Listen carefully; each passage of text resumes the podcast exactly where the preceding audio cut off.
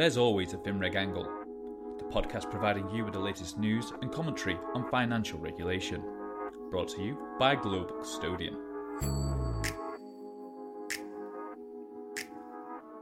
Hello and welcome to the first episode of season four of There's Always a FinReg Angle. I'm John Watkins, managing editor of Global Custodian, and I'm joined virtually, as always, by a pair of FinReg experts, Sean Tuffy and Virginia O'Shea. How are you both? Doing well. Yep, likewise. Happy New Year. yeah, and today's episode it's a special one. It's it's a bit of a delayed reaction, but the amount of crypto talk we've had on this series over the four seasons, it just feels right to have a dedicated FTX episode. And now we know a lot more uh, than we did in those first few days. But uh, I think what we really want to do is talk about this in the context of, of regulation and the fallout uh, and, and what comes next. Though, as we're being current, did you see the interview with Jamie Dimon at Davos this week where he compared, well, he, he said crypto or Bitcoin is a like a pet rock. I did, yeah. It takes, uh, I think everyone was quite, a, quite a lot of people are happy with that analogy, I have to say. It's good to see more it's good more mainstream cynicism towards some of this crypto stuff is welcome to be honest. Yeah he's fluctuated a bit with it though isn't he? Because i think he was like this before and then there was a bit of more positivity around it from him and they were doing some stuff with the technology and, and crypto and clients wanted it. And now we're back to pet rock it's right. quite a shift. He was probably forced to do that though i guess by by some of the internal people saying you know you can't be so negative. True it's true. In that interview, really he did bring up the blockchain technology, as everyone does these days. Going back to yeah. you know blockchain, not Bitcoin, as the, the the use case these days. He did say that, but then he also said, "But we haven't seen. It's been around for over a decade, and we haven't seen anything really exciting yet." Yeah. So, I mean, he, he hedged his bets a little. yeah, which is probably a little off the prepared remarks he was supposed to be giving, but it's true. That that's off the remarks and it's off the track, but it's you know we've spent a long time just being seen to be doing things, and there was lots of talk about low hanging fruit, easy use cases, and not a lot of it's happened. So he is speaking the truth. Very true. And given ASX is, uh, yeah. I think in the interim, we've had ASX come out and say, obviously, they're dropping that project. So, you know, he's not without merit there in saying it. yeah, absolutely. I mean, I think we're gonna we're gonna talk about the you know regulatory impact of crypto and FTX, but I mean at some point I think there has to be a reckoning on sort of DLT or blockchain in general and what you know it's been a decade and billions of dollars and where where are we now and sort of is there actually a future in it?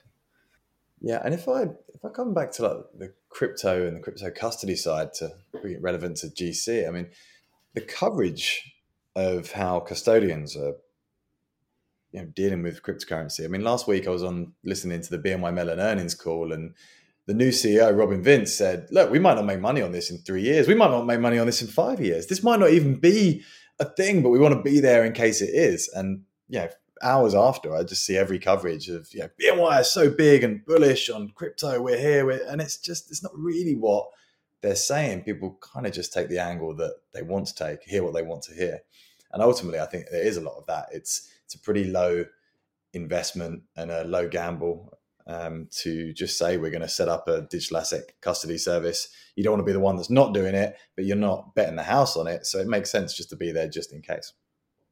Yeah, totally. I think we actually touched on that.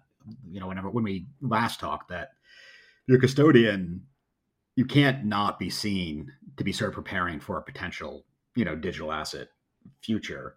But I don't think, you know, to your point, anyone's betting the house on it. It's more if you don't want to be caught short in case it does take off and a client comes asking for it. So it's a custodians are always in sort of a rough position when it comes to sort of investing in potential future developments because they don't really control the outcome. You know, they're sort of waiting to see what the market develops they're hedging the bets, like obviously Jamie Dimon was. I think they have to, right? Because something could come of a digital asset, not probably not a cryptocurrency, right? I think because the name is mud at the moment. Um, and, and, if you look at the institutional investors, some of them were caught short, for want of a better word, right? They're obviously, it was not very good for them, given governance focus in, in most markets around the world and, and ESG, to be seen to actually not be doing your due diligence on some of these investments. Um, especially if you're a large uh, institutional asset uh, institutional fund, um, you're meant to be, you know, part of your governance um, is, is, meant to be investigating exactly where you're putting your money, and you're meant to be looking at it with a long-term focus, right? Not not short-term gains, which uh, unfortunately short-term losses uh, were more the case with regards to cryptocurrencies. So I can see why all of them have been running for the hills. Um, no one wants to be seen to be, well, from the institutional investor side, seen to be, you know, continuing to push down a road where there's lots of enforcement going on. It just doesn't sit right, right? Yeah, yeah, and, and the calls I've had and the conversations I've had even off the record, people don't want to say cryptocurrency anymore. They definitely don't want to say Bitcoin. They don't want to say cryptocurrency. They just say digital assets. And then we quickly get onto tokenization.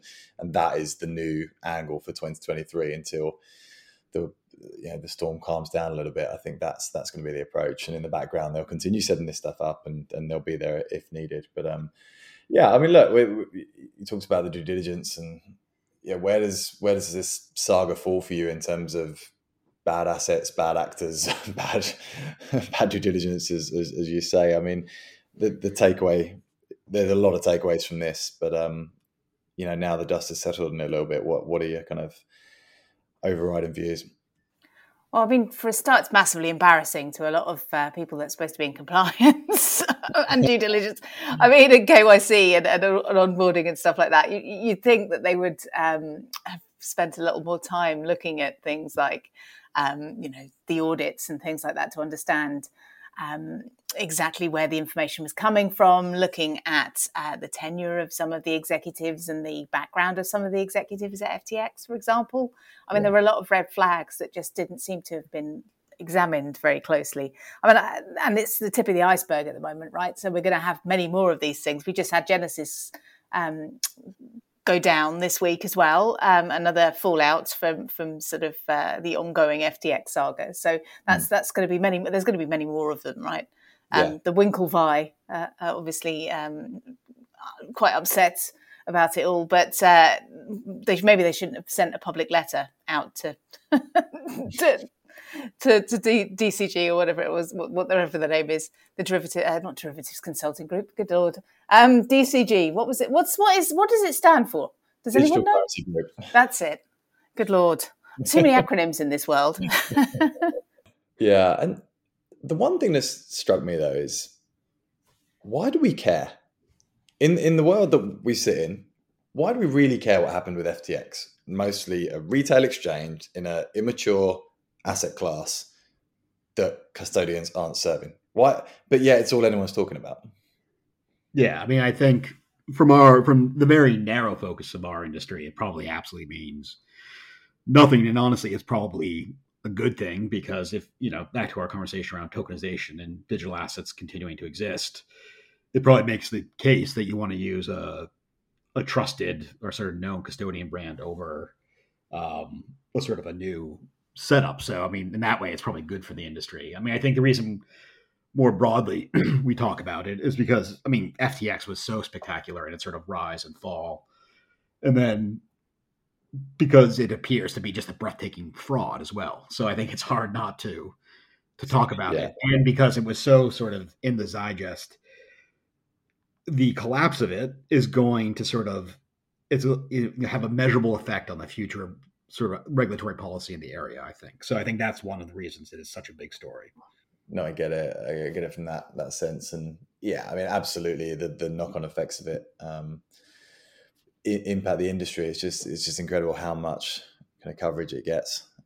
I, I did a, a, webinar with Bosonic, who are setting up a kind of cross custody um, settlement system, and you know, again, again, for companies like that, it makes sense to be talking about it and, the lessons learned. It's just uh, yeah, now we've got this situation where you don't want to keep your your crypto on exchange, but then kind of cold storage certainly doesn't work for institutional investors. So then, yeah, like you said, Sean, it kind of steers you back to traditional custodians and, and the traditional model. But uh, what what do you think then in terms of the regulatory impact? I mean, let's start with the US where this is is more prominent. Um, does it make them want to regulate it more or regulate it less, Sean?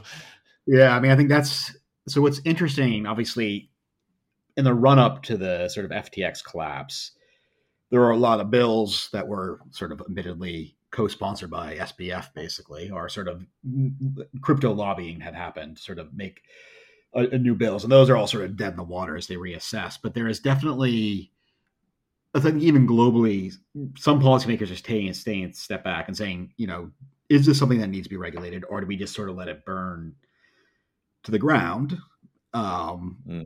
and not regulate it? Because the concern being that if you give it sort of regulatory oversight, you give it regulatory approval and you make it more attractive to investors and potentially increase the systemic issues. So I think there is, you know, I mean, the ECB released a paper a few weeks ago along the lines that basically said just let it burn. Now, I don't think, as tempting it is to do that, that's where we end up. But I think you'll definitely see in the US, you know, sort of a reassessment of what was going to be the approach and then sort of an assessment of I think you start with stablecoin regulation because that's the easiest piece, to be mm. honest, mm. and then you sort of move on from there. But I think the story here this year is going to be enforcement. Like we've already seen the Gary Gensler SEC coming out of the gates with a lot of enforcement actions against a number of firms. So I think this, you know, the SEC was not subtle last year in saying people need to get their act together. So I think we're going to start seeing a number a number of enforcement actions being brought um, essentially against these crypto firms who are doing sort of unregistered securities offerings. Yeah, and one of one of the, the challenges for the SEC is that it hasn't uh, it's perceived to have been slow in in going after um, some of these firms, right? So I, I, guess it's getting a, it's receiving a lot of flack on both sides. for initially, it received flack for you know over, not not coming out fast enough with regulation and, and, frameworks for, for digital assets, and now it's sort of people are saying, well, you were too slow. Um, well, you were too fast. You were too fast in enforcement and too slow um, on on drafting regulation, but unfortunately, I, I, think it has sort of left the industry to burn to some degree, right? Um, I think that's been the approach of Gensler. Um, to be fair, like I think I don't think they've rushed to regulate digital assets for a reason, um, whereas the CFTC was very gung ho about it, and that obviously they were caught. I mean, in, in a worse situation than the SEC. I mean, they had many more meetings with FTX. They invited FTX in um, or SBF in to talk about changing the clearing model as well for direct clearing, which was another uh, interesting um, discussion there, and, and how much uh, you know room he was given to talk about that. Uh, for example, so I, I, don't know. It's it's sort of they're stuck between a rock and a hard place. The SEC, and yet the CFTC seems to have got away somewhat scot free. I don't understand why, but um, I guess it's a smaller regulator and can fly under the radar a little more. But eh, publicly, it seems to be everyone is criticising the SEC far more than CFTC. And I believe a lot of the FTX stuff was regulated, was supposed to be regulated by the CFTC, not the SEC, right? Yeah, I think that's right. I mean, I think in the public imagination, at least, like the SEC is the, definitely the sort of senior partner in markets regulation in the U.S. So that's probably why um, it gets more flack. And you know, Gary Gensler is a lightning rod any, anyway as a sort of a policymaker. But I think I agree that I think not just the SEC, I think the approach that worked relatively well, honestly, by regulators to keep crypto as remote from the actual financial system as possible. So, you know, it doesn't cause real systemic harm if something happens, has worked relatively effectively. I mean, you look at the scale of the FTX collapse and it didn't impact finan- like the financial system in any meaningful way. You know, not to minimize yeah. the harm of people losing, you know, billions of dollars or I'm using air quotes for dollars there, but you know, sort of using billions in assets. Like I think it, it didn't even cause a ripple in the industry. So I think you know you have to say the focus of post GFC regulation was on systemic uh, risk reduction and resiliency, and that, in that way it worked. Yeah, and you contrast that with, I guess, the UK and Hong Kong, for example, who have both said that they want to set up as crypto hubs um, towards the end of last year. And they, I don't think they've changed their tone, actually, interestingly, thus far. um. They don't seem to have done, uh, which is an interesting strategy um, because obviously Hong Kong's saying they want to, you know, approve uh, Bitcoin ETFs and things like that, or crypto asset ETFs. Um, whereas you know the SEC was really loath to do that. They didn't, and that was a good thing. Um, but you know, we'll see. We'll see how it shakes out going forward. Yeah, but ultimately those regulators would regulate the market, whereas FTX was regulated in I'm going to get there. It began with a B, right? The Bahamas. Bahamas, yeah. Bahamas, yeah. Virginia, when you used the phrase "rock in a hard place," you you missed the great opportunity to call it a pet rock in a hard place. Just, I know. Sorry. Did you realise that straight after as well? Yeah, the puns, Yeah. unfortunately. So let's let's talk about um, MiCA in Europe and not just the, the pronunciation, um, whether it's Mika or Micah or Sean. What did you, what did you call it? I go by Micah, but uh, I, I like to overpronounce my eyes as an American.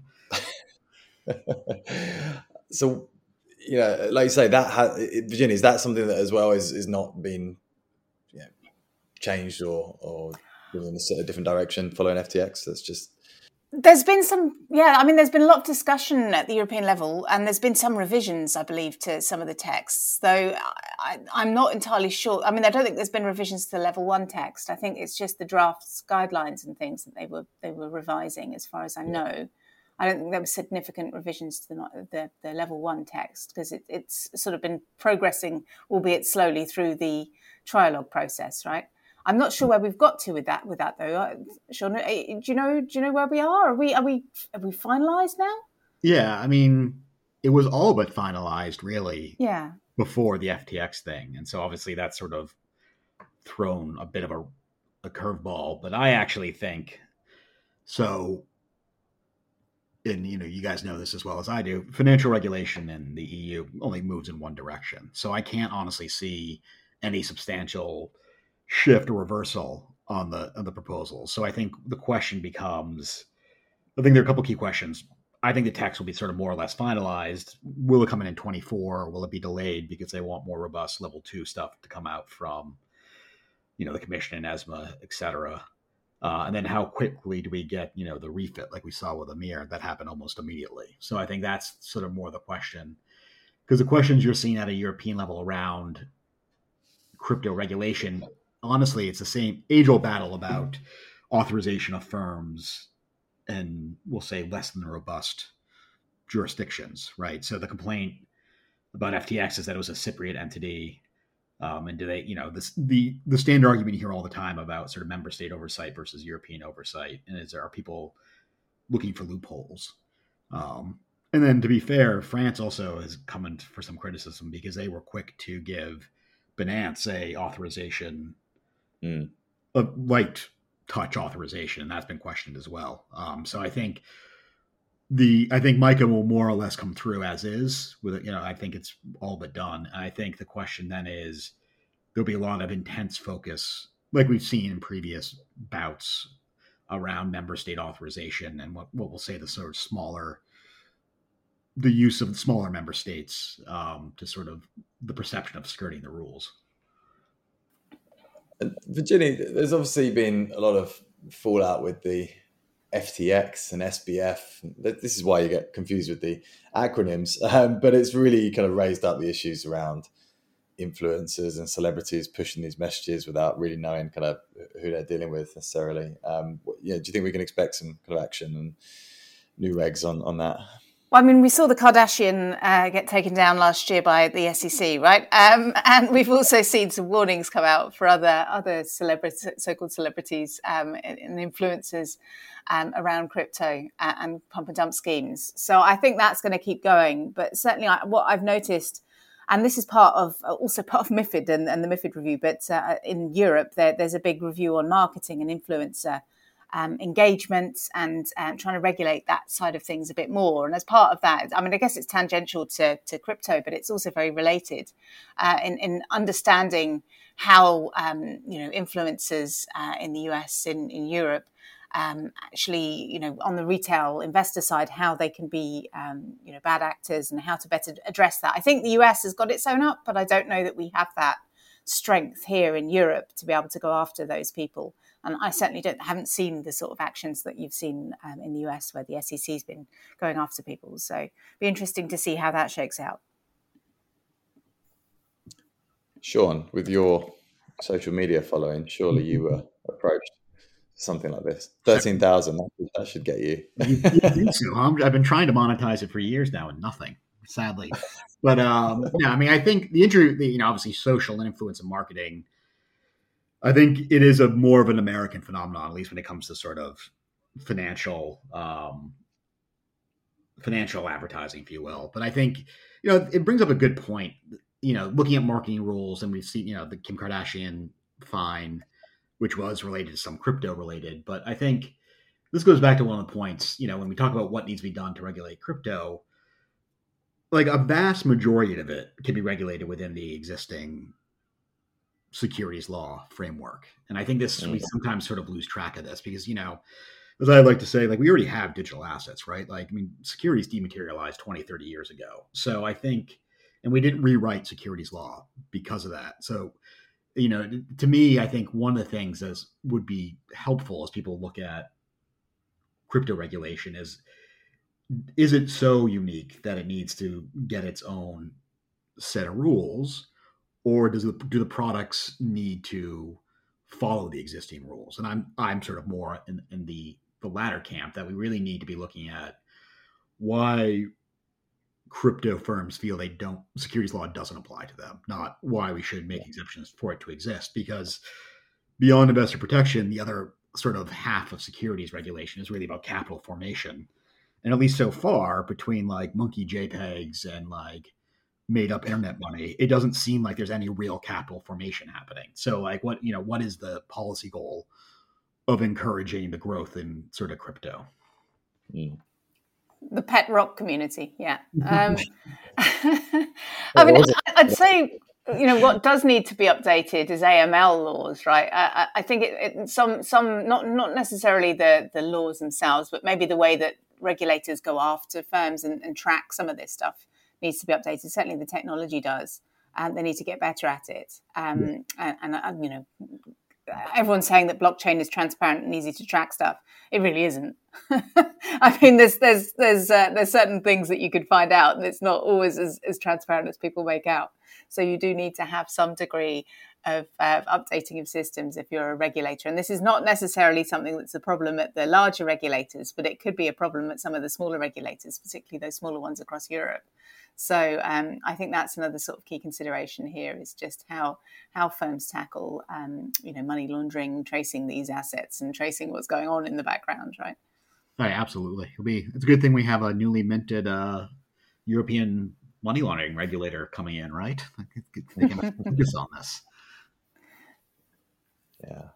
Well, I appreciate we kind of veered off a little bit into human interest and more fun regulatory topics there with the influencers. But yeah, I can't write about this stuff, so talk about it on the podcast. the back end of our FTX show is the is the only option. But uh, yeah, look, that's that's really insightful, and look, I appreciate this isn't you know immediate aftermath reaction, but I think it's good to to let the dust settle, um, take stock of, of, of, what's going on and how people are reacting to it, and what the regulatory follow up is. So uh, really good timing from that point of view, and season four. Uh, can't wait to get into more chat about more regs, what's coming up this year, all the kind of refits and take twos on some of these regulations. I know there's a lot coming up, so um, hopefully in the next couple of weeks we can get out another episode covering a lot of those. I'm sure we've got a lot to talk about, and uh, hey, we we got through. Uh, I think we may have mentioned Gary Gensler. Maybe ESG came up, but you know they weren't big topics for once. So we'll uh, we'll give them time on the next episode. But uh, thanks very much for both your opinions. Um, Virginia, what uh, what are you working on at the moment? What am I? What, what am I not working on? I'm doing uh, a big piece of work on governance, um, the G and ESG. So that's uh, something I'm working on at the start of this year. I'm also putting out some uh, on the on the reg FinReg side uh, a review of CSDR and how badly that's gone. Uh, so I can talk about uh, that on the next episode. Not putting any punches on that one. Just no. how badly it's gone. Yeah, not even a balanced review. Just uh, well, no, I'd, lo- I'd love to hear about that, and um, uh, I'm sure that'll be an insightful report. But yeah, certainly um, not too much. Uh, not, that, that that view is not going to be really contested, is it? It's it's not been a smooth ride. Indeed. and uh, and Sean, where can we uh, find your thoughts?